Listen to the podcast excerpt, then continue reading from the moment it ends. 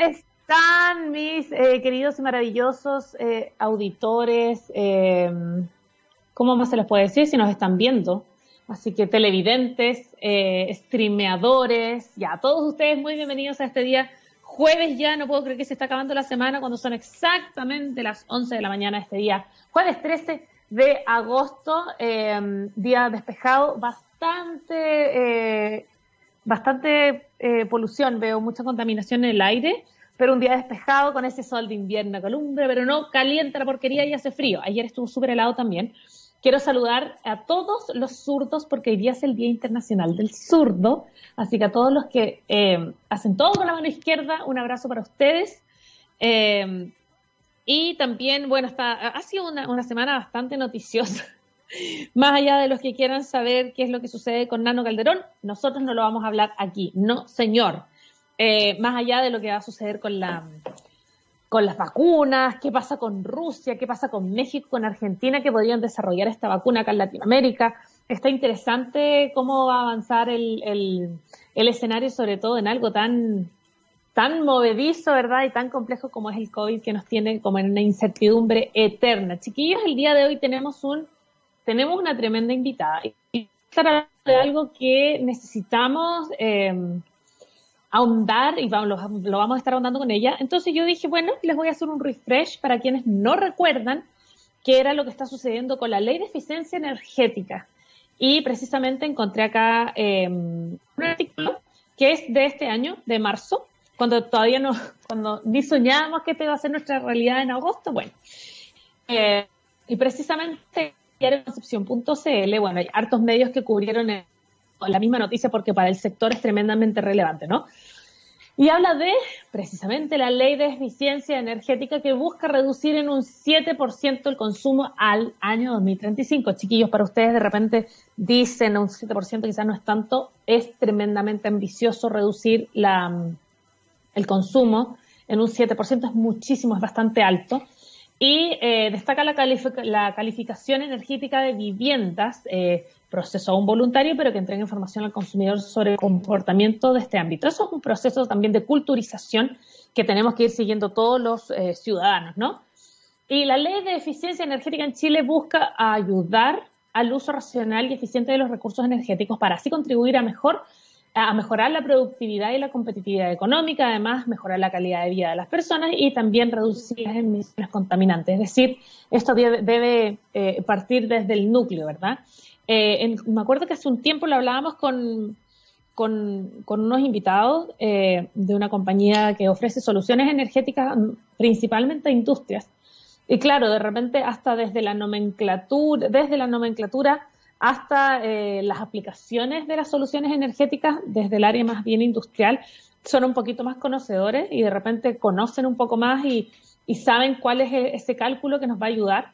Eh, pero de repente, claro, da esa impresión que a nivel doméstico quizás no tenemos tanta esa, no tenemos esa información y es por eso tan importante que esta ley eh, también busca aterrizar eso al usuario final que somos nosotros. Y esta ley lo que busca es promover la gestión de energía en grandes consumidores como, por ejemplo, las empresas mineras, eh, cementeras y forestales. Y también abarca otras industrias como, por ejemplo, la inmobiliaria. Tremendamente interesante lo que, eh, lo, que sucede en el área inmobiliaria porque es quizás como nos va a afectar a nosotros más directamente, ¿verdad? Ya específicamente en el sector inmobiliario, la ley establece que las viviendas nuevas que sean comercializadas, es decir, no la que ya arrendaste o la que ya compraste de, años anteriores, ¿verdad? Todas estas viviendas nuevas que sean comercializadas deben contar con la evaluación del CEP, que es el CEP, que es la calificación energética de viviendas, ¿verdad?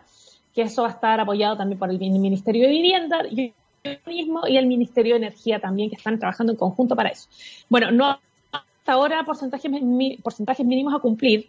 Eh, una vivienda que solo cumple con la norma térmica que es vigente, que es la que tenemos hasta hoy, tendrá aproximadamente una calificación E, lo que puede ser hasta un 20% de ahorro. Sin embargo, el etiquetado de las letras son bastante exigentes, eh, porque tener una letra A, no sé si ustedes, para que hagan el ejercicio, cuando compren un electrodoméstico, se nota mucho más de repente en los más grandes, en un refrigerador, de repente hasta en una, en una lavadora. Eh, cuando uno compra los mismos microondas, compra un, un, electrodoméstico, algo de línea blanca, aparece un tremendo sticker con hartos colores con respecto a la eficiencia, ¿verdad? Y eh, normal, lamentablemente, pero, pero sí, eh, finalmente es un, es un ahorro a la larga, pero es una inversión inicial. Eh, los que tienen una letra A más, que es la evaluación máxima, tienen un ahorro de demanda energética sobre el 85%. Entonces, finalmente, igual recuperas, son más caros de comprar, pero recuperas en, términos de consumo de energía.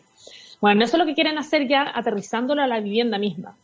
Y cabe recordar que este CEP, que es la calificación energética de viviendas, es un instrumento de uso voluntario que califica la eficiencia energética de una vivienda en, su etapa de uso, un sistema similar eh, al usado para etiquetar energéticamente lo que ya les contaba, pues, los refrigeradores, los automóviles también, como no tengo automóvil no les podía dar ese, ejemplo, pero sí con los refrigeradores, eh, que considera requerimientos de calefacción, de enfriamiento, de iluminación, de agua caliente y sanitaria. Es decir, se hace como, se hace un, estudio de todos esos factores para entregarte cuál es su eficiencia energética. Em, y tanto en la precalificación como también en la calificación, la vivienda va a obtener una información acerca de tres indicadores principales que van a estar incluidos en esta etiqueta. El porcentaje de ahorro de la demanda de energía para lograr la calefacción, enfriamiento y también iluminación apropiados para la vivienda. Ahora, con respecto a este nivel de eficiencia, eficiencia perdón, energética, la letra, ¿verdad? Y el requerimiento energético, que ese es el indicador que se desglosa en la demanda de energía por metro cuadrado de la vivienda. Es decir, si voy a tener un departamento más chico, de X metros cuadrados, evidentemente va a ser uno, eh, va, a ser completamente distinto a lo que va a consumir o la eficiencia energética que va a tener un departamento de tres dormitorios, ¿verdad? Eh, y eh, la demanda también de energía de calefacción, de enfriamiento, van a, ser eh, van a ir por separado, que fue lo que informó el MIMBU. Eh, precisamente el gerente de proyecto de Avantgarde de Puerto Montt, que es letra B, Ignacio Santa María, sostuvo que la SED, que esta calificación, es una herramienta oficial para medir el desempeño energético de las viviendas en Chile y evalúa la interacción dinámica de las viviendas por, además, el clima en el cual se emplazan. A ver, la eficiencia energética que debe tener, por ejemplo, en el caso de este proyecto, eh, en Puerto Montt va a ser súper diferente a lo que va a suceder con la eficiencia energética de una casa que necesita otro nivel de calefacción, por ejemplo, en Iquique. Entonces, todos esos factores hay que ir porque además nuestra geografía nos obliga a tener ese tipo de responsabilidades y pensar en esos estudios, ¿no? Y por su parte también, eh, José Videla, también, que es el jefe de línea de certificaciones Arquimede, eh, explicó que el uso de estas letras tiene como objetivo también facilitar la comprensión por parte de los, de los usuarios a nivel de eficiencia energética de su vivienda. Es decir, eh, a mí me pasó cuando, de hecho, me cambié de casa hace un tiempo, eh,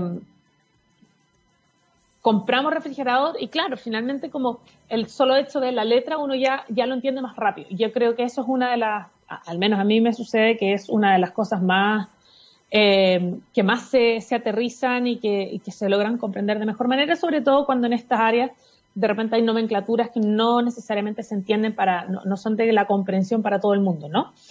Eh, es un sistema ampliamente usado en todo el mundo, sobre todo en Europa. En el caso de las CEP, las viviendas con la letra B y C son medianamente eficientes, las viviendas con la letra B y A son altamente eficientes, pero en el estricto, pero en rigor va a depender del contexto de la vivienda.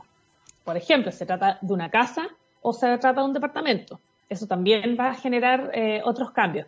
Por otras partes, las letras F y la letra G representan viviendas en un rendimiento ya por debajo del mínimo aceptable con la normativa actual eh, y lo que ocurre y eso es lo que ocurre principalmente con viviendas construidas antes del año 2000. Entonces, eh, digo eso, vamos a estar hablando hoy día de la ley de eficiencia energética. Yo lo apliqué porque encontré este artículo aplicado al, al área inmobiliaria, pero esto va a en todas las áreas. Y por tan importante que lo sepamos y sepamos también cómo, cómo va a ir avanzando, en qué parte van y lo vamos a ir descubriendo obviamente eh, el día de hoy. Y fíjense que acá en, estoy en construye2025.cl, eh, que habla ahí de eh, la ley de eficiencia energética en un mundo de posibilidades para la gestión. Y precisamente ya, bueno, abarca otros, otras áreas que es un, esto es un artículo de mayo de este año que habla que el proyecto ya se encuentra en su tercer trámite en el Senado, que va a pasar a ser instalado un concepto de eficiencia energética, a un proceso que, eh, un proceso de mejora continua que va a ser inherente, inherente a la experiencia operacional, a la excelencia operacional. Así que vamos a estar hablando de eso con, respecto al consumo térmico y a muchos otros más detalles que nos va a entregar nuestra gran invitada. Son las 11 ya con 10 minutos y vamos a saludar a unos grandes como siempre, porque cuando miramos al futuro vemos una compañía con un propósito claro. En Anglo American se han propuesto reimaginar la minería para mejorar la vida de las personas. Pero ¿cómo lo están haciendo? Poniendo la innovación en el centro de todo. De esta forma seguirán impulsando y estando a la vanguardia de la industria minera, adaptándose, buscando mejores formas de extraer y procesar minerales, usando menos agua y menos energía el futuro está cada vez más cerca. Anglo American, personas que marcan la diferencia en minería. Están aquí, están hoy con nosotros. Y dicho esto, 11 ya con 11, nos vamos directo a la música. Comenzamos un move un día martes ya con ganas de que parta la primavera, por favor, que se acabe el virus y que todo, y que todo sea, y que todos nos podamos ver que haya día social. Con toda esa esperanza, comenzamos un día, un día de move el día de hoy. Y comenzamos con Green Day, esto es su warning, y con esa energía, eh, ahora sí que sí, Comenzamos acá en TX Radio. Chicos, ya estamos de vuelta, 11 ya con 15 minutos, eh, todavía no me llega el sol, así que para mí sigue haciendo frío. Entiendo que en los parquecitos, en ciertas áreas que ya hay, más calorcito, claro, si estás como media hora al sol, evidentemente va a suceder. Chiquillos, tenemos una tremenda invitada del día de hoy, le vamos a sacar el jugo porque es una de las mujeres que más sabe en el área. Ella es economista con un MBA eh, en negocios internacionales, es completamente bilingüe, con más de 12 años en experiencia en energía, sustentabilidad, innovación, transferencia tecnológica y desarrollo de negocios tecnológicos. Con una gran capacidad creativa y adaptativa, se ha desempeñado en escenarios de elevada incertidumbre como los que estamos viviendo en este momento y ha trabajado en la generación de proyectos y equipos de alta complejidad y competencia también. Proactiva y orientada a los objetivos, mantiene excelentes relaciones laborales que por Dios que hoy día lo necesitamos, con una extensa red de contactos tanto en el sector público también como en el sector privado, destacando como facilitadora en el desarrollo de redes. Ella además es directora ejecutiva del Consejo Chile-Israel para la Ciencia, Tecnología e Innovación en las Humanidades, pero también es amante de los viajes, voluntaria en organizaciones animalistas y admiradora del cine, del teatro y la ópera. Y así, con esta tremenda bienvenida, le damos, le damos un gran aplauso a nuestra invitada del día de hoy, Bárbara Silva. ¿Cómo estás, Bárbara? Muchas gracias, muy bien. Igual que tú, esperando que me llegue el sol para poder Estoy entrar en calor. Atroz, ¿verdad? Hace frío. Hace mucho frío, sí, efectivamente. Y en la casa, la verdad, porque a pesar que mi comuna esté saliendo etapa 2, eh, transición fase 2, yo me voy a quedar en fase de confinamiento a lo que más pueda. Porque... Yo estoy también en la misma que tú. Sí, no, me asusto, yo no me relajo. Sí, sí, sí efectivamente. O sea, si en todos los países desarrollados hubo rebrote, nosotros no nos vamos a salvar de eso. Lo que sí creo es que está en nosotros la magnitud de ese rebrote.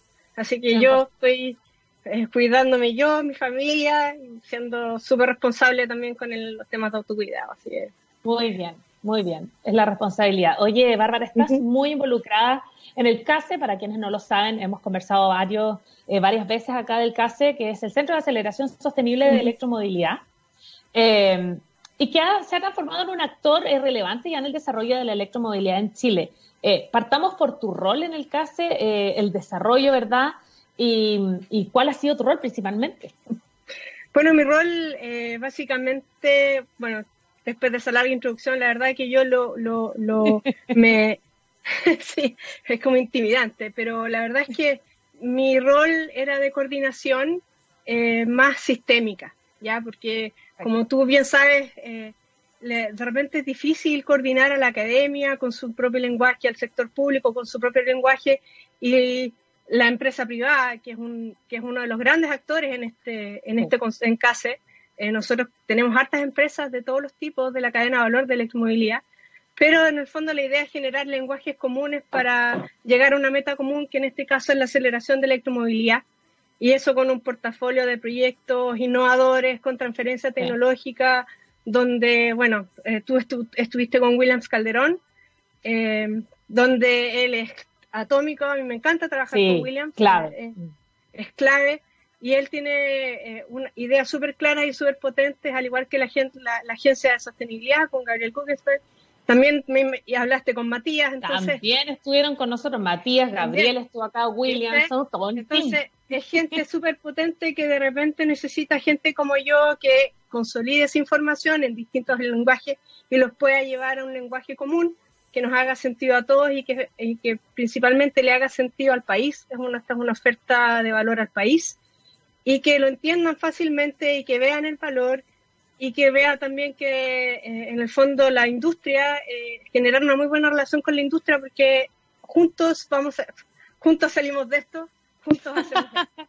Pero sí, es que, es que lo que pasa es que todos esos actores que tú estás mencionando son los principales pilares para que esto avance y de alguna forma eh, uno se retroalimenta del otro y deben avanzar hacia adelante. Entonces me parece que en esta tú eres como una, articuladora que logra que todos se entiendan. Claro, y al final también tengo un rol de hacer las preguntas más eh, que nadie quiere contestar. ¿Y cuál es el modelo de negocio? ¿Y cuánto me va a costar? ¿Cuánta gente necesitamos? ¿Cuánto tiempo nos vamos a demorar? Entonces se generan relaciones y conversaciones súper interesantes que generan mucha información, mucha data y que eh, hay que hay que consolidarla en un documento, en un proyecto que sea que tenga impacto.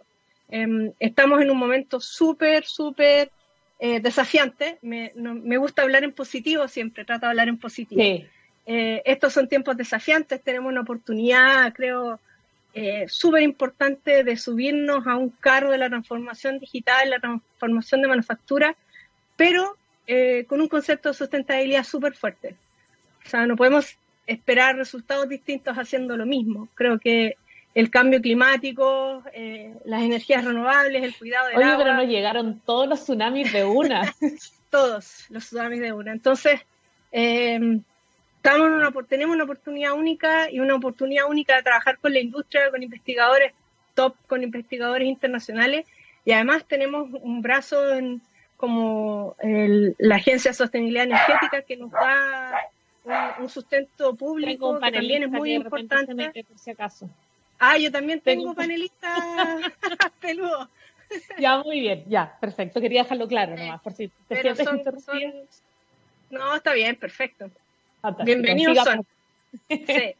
Entonces, eh, tenemos una, una eh, o sea, porque en el fondo para que algo sea de verdad sustentable tiene que ir acompañado de una normativa eh, y de un marco regulatorio que eh, sea, eh, que corresponda, ¿ya?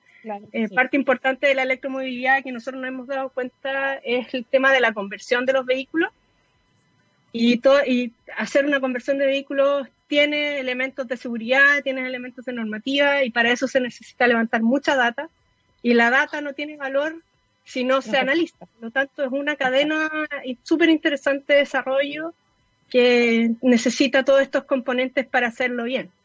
Entonces, Ahora, yo estoy entusiasmada con este proyecto. Creo que logramos juntar eh, elementos súper interesantes, tanto a nivel de academia o ciencia y tecnología, sector público y sector privado, que estamos destinados al éxito.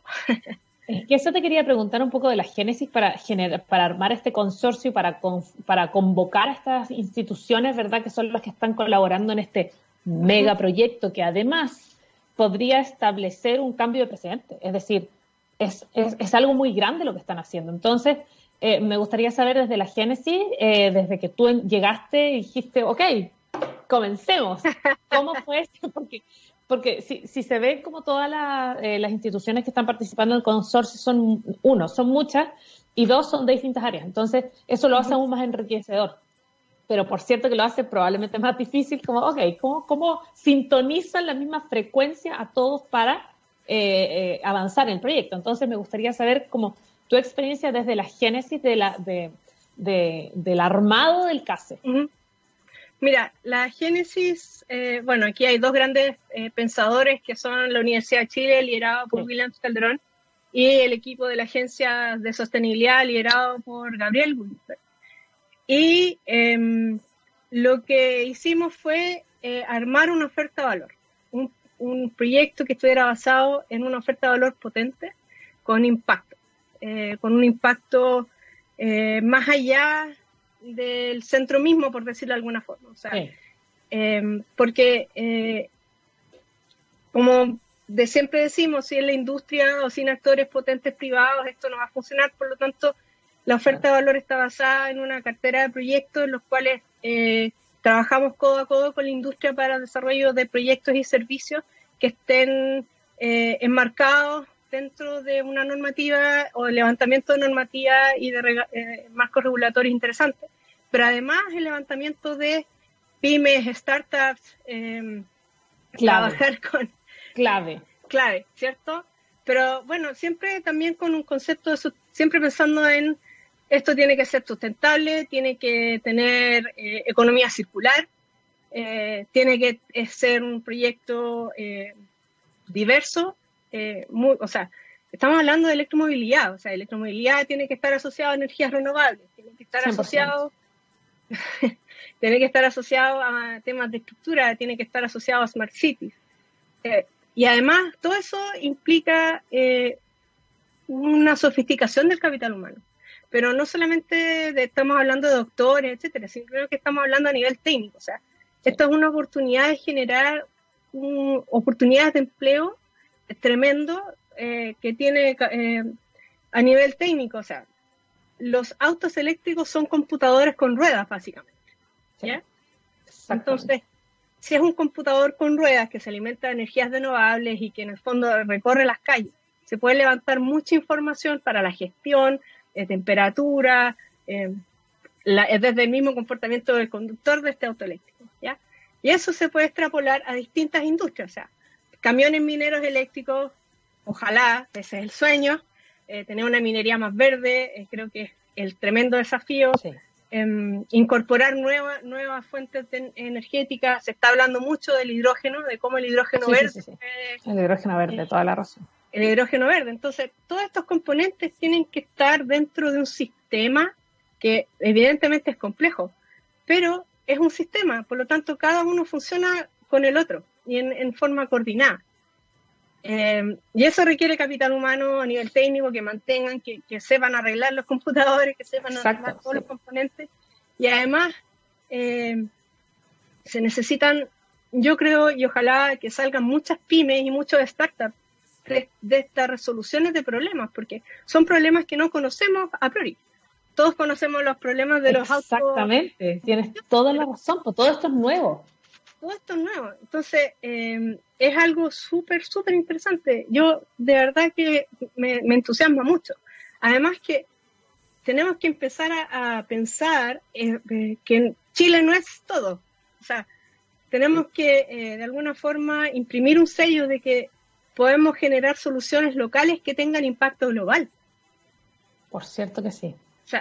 Las grandes marcas de autos, todas han dicho que van, se van a transformar en, productores de autos eléctricos. Volvo, Volkswagen, Ford, Nissan, todas van a ser autos eléctricos. Todos van, a necesitar, todos van a necesitar cargadores, todos van a necesitar em, gente que lo sepa eh, mantener, arreglar.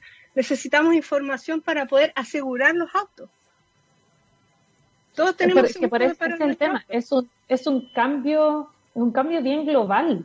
Entonces, por eso te, decía, esto podría cambiar un precedente no solo desde, desde las normativas, que son tremendamente importantes, porque todos se van a, se van a adjuntar a lo que dice la normativa, sino del comportamiento de la gente, el comportamiento del usuario, la cultura, eh, cómo podemos, quizás este sería un gran primer paso o un gran salto para transformarnos en una ciudad inteligente. ¿Cómo ves tú ese escenario eh, si, todo, si todo avanza como está planeado? Es que con este escenario es francamente difícil adelantar eso, pero, es que precisamente, precisamente porque estamos todos en la casa, podemos tener eh, tiempos de reflexión y tranquilidad y ser empáticos con esto.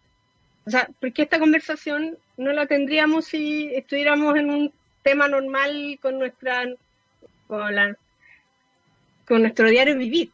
O sea, cuando ¿cuándo, íbamos a reflexionar con respecto al futuro de ciudades que uno quiere? O sea, imagínate los cambios eh, eh, que la gente va a experimentar después de la pandemia. O sea, eh, vienen, yo creo, en mi opinión súper personal, de que vienen cambios súper importantes a nivel de ciudad. Sí. O sea, la gente, por ejemplo, así siendo eh, completamente responsable de mis palabras, no tengo ningún dato, es algo intuitivo, pero me imagino que mucha gente va a querer cambiarse a casa. Absolutamente, claro. No salir de departamento por un tema de que han estado desde marzo o febrero algunos encerrados en un departamento. y probablemente, te digo, normalmente, y bueno, y, sucedió también en la industria inmobiliaria que empezaron a aparecer estos mega, mega super edificios de no más de 25 metros cuadrados, claro.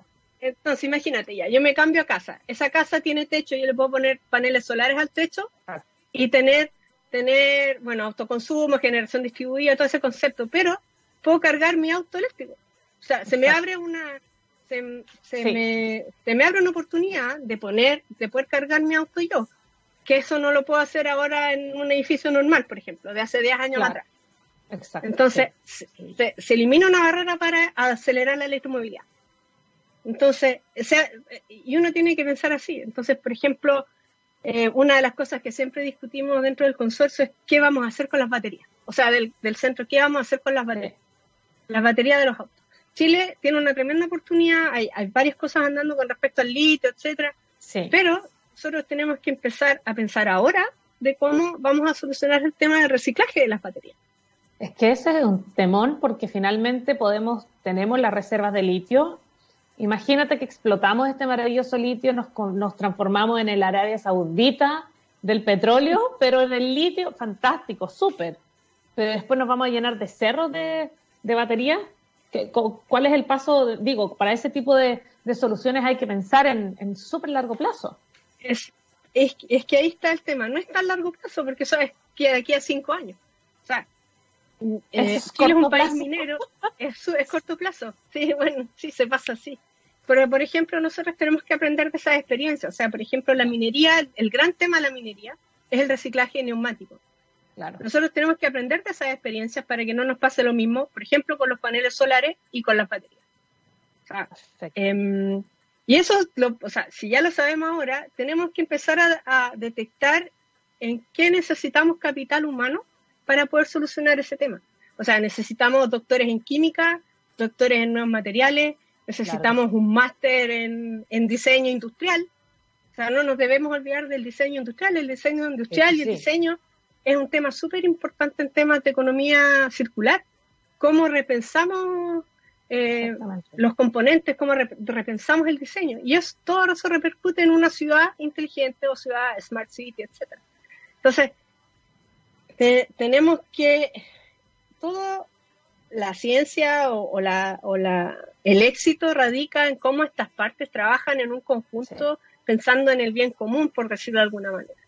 Y eso yo creo que es algo tremendamente interesante de CASE, que tiene varios componentes que están en la misma y que aportan en sus distintas, con sus distintas eh, em, fortalezas a esto. Claro, pero claro. Oye, y te quería, perdón, Bárbara, te quería preguntar exactamente con respecto a lo mismo, porque eh, ustedes están generaron este consorcio de varias compañías, del área privada, la misma agencia, tienen de todas las áreas y me gustaría saber cómo ha sido el comportamiento de las instituciones que están dentro de este consorcio, eh, también teniendo que eh, entender que la, compañía compañera que está dentro del consorcio no es de la misma área que yo. Entonces, eh, me imagino que por ahí debe ser también tratar de, de ponerlos todos en la misma frecuencia. ¿Cómo ha sido esa experiencia? Ha sido súper, súper interesante. O sea, hemos tenido muy buena, tuvimos, como te decía anteriormente, el portfolio de proyectos y la oferta de valor eh, se hizo en conjunto con ellos, ¿ya? Por lo tanto, em, eran proyectos que hacían sentido en, una cadena completa de valor, ¿ya? Entonces, cada uno entendió su rol y cada uno eh, aportó y cada uno eh, como que empujó para el éxito de esto.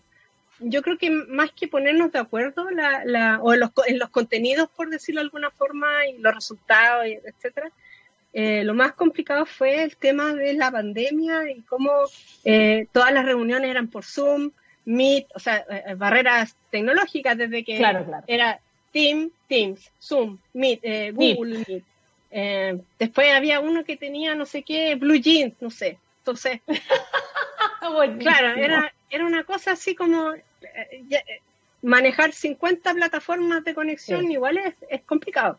Después, bueno, la, la conectividad, todo, no voy a nombrar a la empresa, pero que está número uno en el Yo le estoy rezando en este momento, así estoy, encomendadísima a FAN. Claro, entonces hay un tema de infraestructura de conectividad que tampoco hacía fácil la cosa. Entonces, tú podías estar discutiendo un tema súper estratégico y se te cortaba la comunicación. Entonces, eso corta todo como el flow, corta el flow de la conversación. Entonces, o, no escuchaste la mitad, entendiste al revés. Entonces, y, igual uno tiene cierta paciencia y realmente somos todos humanos y amaneciste o sea, o sea, está encerrado. Además está encerrado, por lo tanto, imagínate ya, eh, amaneciste mal, la conectividad más o menos. ¿Entendiste? ¿Escuchaste la mitad? O sea... no, yo ya, ya tiré tres platos. Claro, entonces eso yo creo que fue lo que más... Y ahí yo destaco a todos mis compañeros y a todos nuestros socios que a pesar de todo lo que te estoy nombrando, eh, siempre tuvimos como meta lograr el éxito y, sacar y, tener una propuesta y un centro eh, top of the line. Entonces, como que ya, respiremos hondo, mejor nos contamos mañana, etcétera. Entonces, y ahí yo destaco la calidad humana del grupo de trabajo, de todos, de todos, de todos los que estuvimos, con todos los que estuvimos, porque fue un arduo, largo, y, ahí, bueno, la calidad humana, el equipo también es muy importante. Eh, tú los conoces al 80%. Conozco a varios de ellos, ya, son compañeros, son mis colegas. Entonces, bueno, eh, y eso también hace mucho más fácil el trabajo de uno porque está con gente súper profesional, que sabe de lo que está hablando, que tiene una carrera y un prestigio ganado, eh, eh, que en el fondo, y además que tienen gente relativamente joven que está impulsando esto. Súper joven, entonces, y eso también a mí me gusta mucho porque eh, es gente que está más abierta a, conversar y, como em, se habla mucho del pensamiento disruptivo. Entonces, la gente, eh, cuando uno llega con ideas disruptivas, tiene más, o sea, puede ser que sea una tontera, pero que ya que se discuta, es súper interesante lo que pues, se puede generar. Y, claro, sobre todo cuando antes. En cierto sentido. Claro, pero sobre todo cuando antes un pensamiento disruptivo habría sido como no solo mal visto, sino como llegó esta persona joven con sus ideas jóvenes. Claro. Hagamos lo que nosotros sabemos hacer. Entonces, creo que eso es tremendamente, eh, que eso es un aporte que ayuda también a las nuevas generaciones a, hacer una, especie de F5 y a, generar un refresh, sobre todo en, la instalación y el desarrollo de nuevas tecnologías que son básicas. Entonces, eh, creo que desde ese punto de vista solamente están eh, cosechando puros éxitos y quiero que hablemos también con respecto a algo que a mí me interesa de una forma bastante particular, probablemente. Yo soy viví en regiones, viví en la octava región, entonces creo que hay lamentablemente una centralización en este país, eh, un lamentable lo encuentro, considerando que, que, Chile es tan rico en su geografía. Entonces quiero que hablemos de eh, si el CASE, por ejemplo, eh, tiene en alguno de sus hitos, ¿verdad? En alguno de sus factores, a, en una de sus soluciones, está la descentralización. ¿Cómo ves tú la descentralización con respecto a la electromovilidad y que no solo se concentra en todos los desarrollos en Chile, eh, perdón, en Santiago, porque precisamente Santiago no es Chile? Entonces, eh, más encima con las energías renovables, tenemos tanto más espacio en otras partes. Entonces, creo que todo de alguna forma se alimenta. Pero, como en la tele de los 90, quiero que me respondas a la vuelta de esta pausa, porque nos vamos a ir con la música, ¿te parece, Bárbara? Perfecto.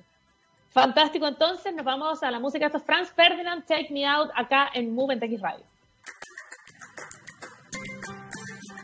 Chicos, estamos de vuelta ya. 11 con 45 minutos, se nos ha pasado la mañana volando con nuestra gran, gran invitada. Ella es directora ejecutiva del Consejo de Chile-Israel para la Ciencia, Tecnología, Innovación y Humanidades y también está, pero de piquero metida en el CASE, estamos hablando de eso y mucho más. Bienvenida una vez más, Bárbara Silva. ¿Viste? No, no, no puse todo. Muy, muchas gracias. Oye, Bárbara, te había dejado yo una pregunta así como en la tele en los 90, lo encuentro tan noventero, pero sirve, sirve, sirve de gancho.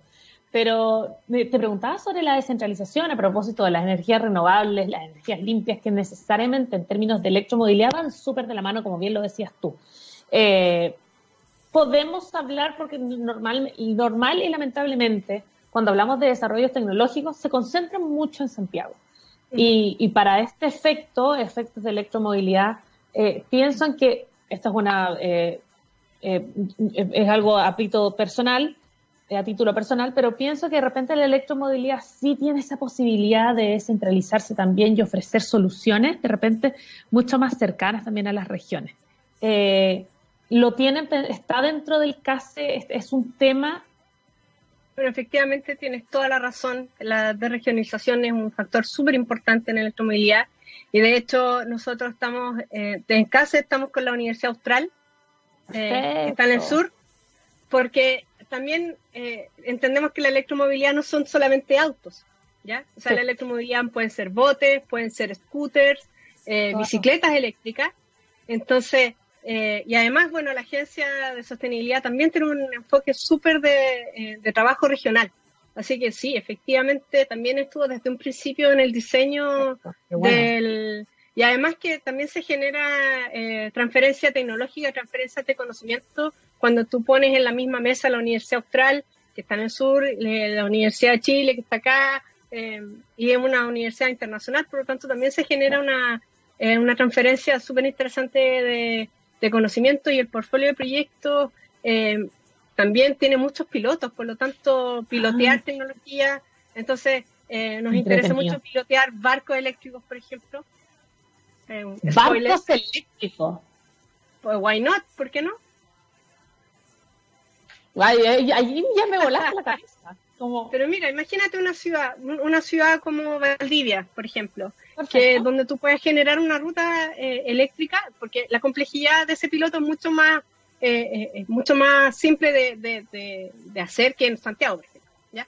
Donde, por ejemplo, tú sales de tu casa en tu bicicleta eléctrica, la dejas, tomas el barco, te vas a otro lado, y después vuelves y tomas un scooter, o sea, como que se generan como círculos virtuosos de electromovilidad donde si más encima toda esa energía es renovable, donde bajas tu huella de bajas tu huella de carbono y etcétera, entonces eh, se generan cosas súper interesantes y, tomando en cuenta que Chile es un país súper rico en energías renovables de todo tipo, o sea, tenemos energía solar, eh, eólico, geotermia, eh, ojalá que en algún minuto vamos a tener maromotriz porque tenemos la costa más grande, entonces si tenemos en cuenta todo eso podemos, podemos hacer cosas súper interesantes eh, y, e impactar en forma súper positiva a las ciudades y, y, lo, y, la calidad de vida de la gente.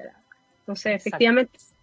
Y otra cosa que me gustaría recalcar, que los proyectos también hay, eh, tenemos una meta de incorporación de mujeres. Entonces, Te iba a preguntar sobre la, es que es un tema y siempre lo pregunto y finalmente es un tema y no es menor, sí. Cuéntame sobre eso. Que ya yo esté aquí ya eh, eh forma parte de la como que me Bárbara, ¡ay, qué felicidad! bueno, y el hecho que yo conduzco un programa así también eh, habla de algo, de, un esfuerzo, digamos. Así es, entonces también eh, eh, el proyecto también cuenta con muchas mujeres destacadas y que, que, que aportan al proyecto y, en todo sentido y en toda la, en toda la cadena de valor. Entonces, cuando uno habla de electromovilidad, eh, tiene asociado todos los conceptos que hemos hablado. Eh, sustentabilidad, economía verde, eh, diversidad, sistema B. O sea, si tú te vas a comprar un auto eléctrico, es porque estás invirtiendo en tu huella de carbono general, por decirlo de alguna forma. Entonces, si nosotros, eh, y en eso hemos pensado en el, en el portafolio de proyectos del, del centro de casa, de cómo mejoramos la calidad de vida a través de la electromovilidad, eh, con una donde podemos generar empleo, donde podemos generar startups, pymes, aumentar la participación de la mujer en este tipo de proyectos. Em, y con un enfoque de desregionalización, porque es, eh, es, distinta la electromovilidad en Valdivia, en Antofagasta, en Iquique y en Santiago.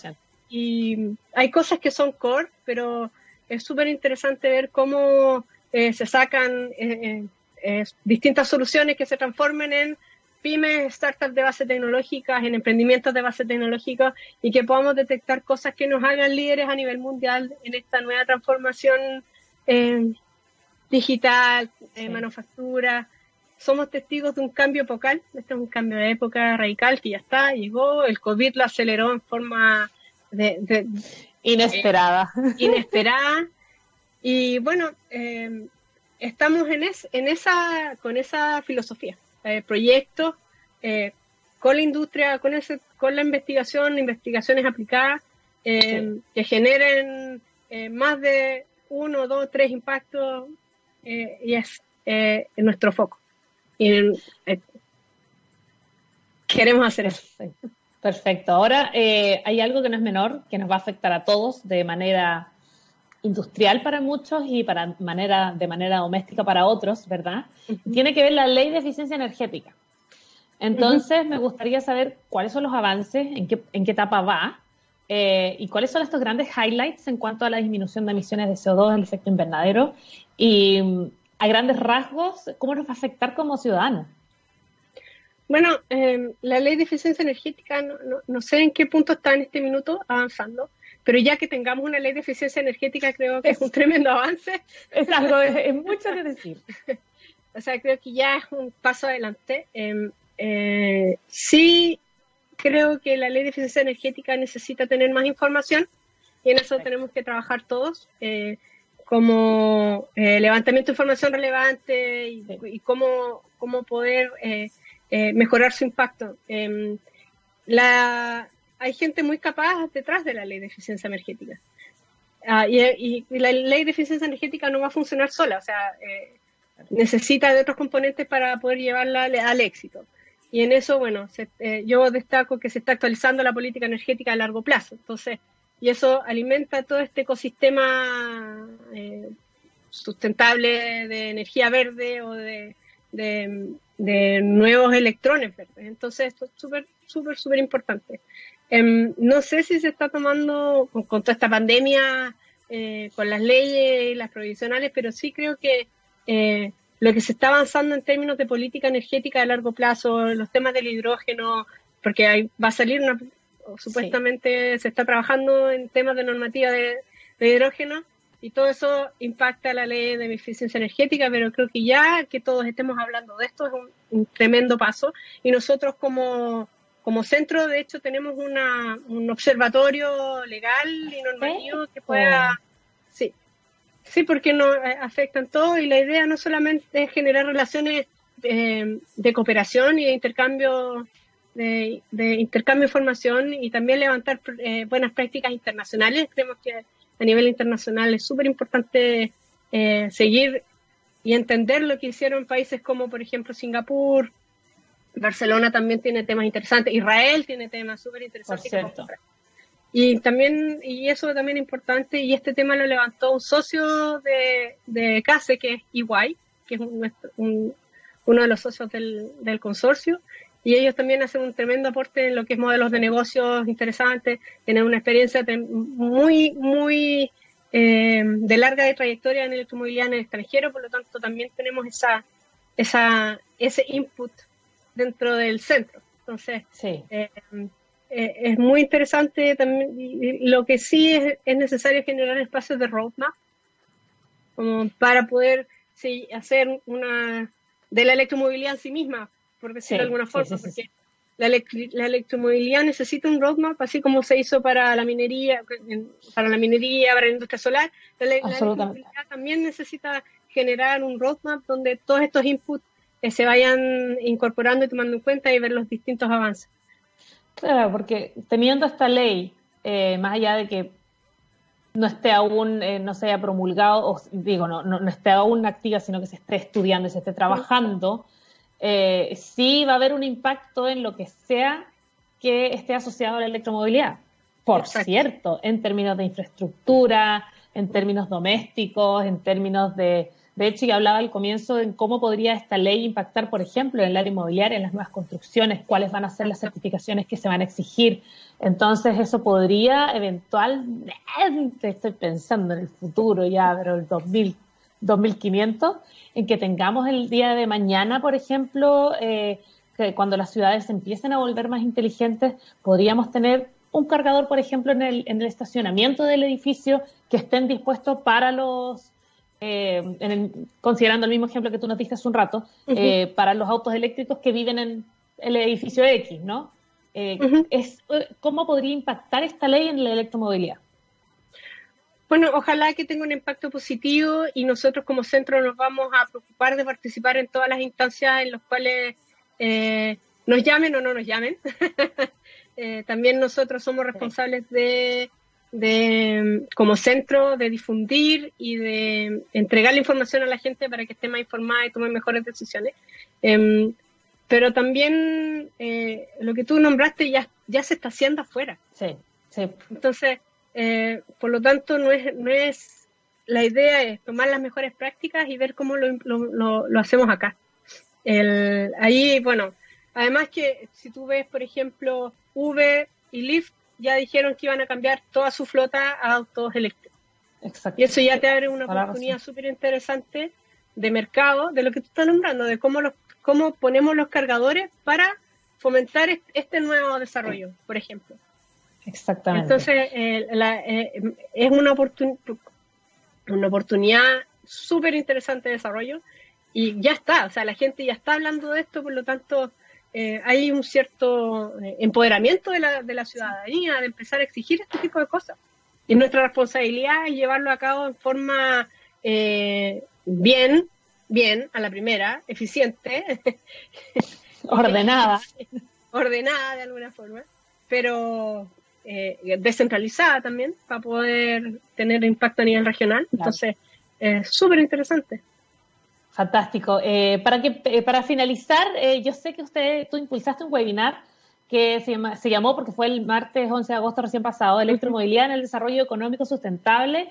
quiero saber tus impresiones. Estuviste con Williams Calderón también. ¿Cómo estuvo? ¿Cómo estuvo la audiencia? Cuéntame un poquito cómo, qué resultados sacaron. Mira, estoy súper contenta con el webinar, lo organizamos entre todos el equipo. Eh, tuvimos eh, charlistas, bueno, eh, Williams, Matías, etcétera. Tuvo Carolina Hernández de Iguay, que también habló de los modelos de negocio, disruptivos, etcétera. tuvimos 400 personas conectadas, lo cual para nosotros fue súper, súper impresionante. Es súper bueno.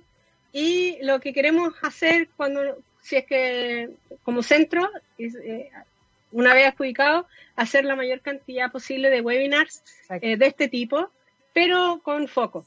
Eh, con cosas como ya, modelo de negocio, reciclaje de batería, ley de eficiencia energética, cosas como mucho más concretas y específicas y que, que, nos atañen a nosotros como centro, pero que también le atañen a la gente que nos está escuchando y poder eh, llegar a más gente y, que más gente esté preocupada de esto y que se interese y que se entusiasme y que si se le ocurre una idea de un startup o un emprendimiento que sepa que nosotros lo vamos a poder ayudar, etcétera, etcétera, etcétera. Entonces estamos súper contentos con el webinar, de hecho. Y fluyó, hubo harta gente. Buenísimo, yo creo que eso es un súper buen paso. Bárbara, muchísimas gracias por haber estado con nosotros, por darte este tiempo, de haber conversado y haberte sacado el jugo, porque te sacamos el jugo. muchas gracias a ustedes por el tiempo. Como nosotros estamos disponibles a lo que ustedes eh, quieran, eh, tenemos para elegir eh, expertos en el, en el centro de los temas que ustedes más, de los que quieran saber, así que nos avisan nomás. y muchas gracias por, por, escucharnos y por darnos esta oportunidad de dar a conocer el caso. Muchas, muchas gracias. Quedas completamente liderada, te agradecemos un abrazo muy grande y a cuidarse, ya sabemos, a cuidarse siempre. Y eh, para finalizar, ya son las 12 del día, eh, les quiero contar que cuando miramos al futuro vemos una compañía con un propósito claro. En Anglo American se han propuesto reimaginar la minería para mejorar la vida de las personas. ¿Cómo lo están haciendo? Poniendo la innovación en el centro de todo. De esta forma seguirán impulsando y estando a la vanguardia de la industria minera, adaptándose, buscando mejores formas de extraer y procesar minerales usando menos agua y menos energía. El futuro está cada vez más cerca. Anglo American, personas que marcan la diferencia en minería. Bárbara, muchísimas gracias. Eh, te despedimos ahora y nos vamos con música y así despedimos el día de hoy, este MOVE, cuando son exactamente las 12. Chao, chao, Bárbara, muchas gracias. Chao, un gusto. Y nos vamos con música. Esto es Wolf Alice Bros. Y así nos encontramos el martes a las 11 de la mañana. Chao, chao.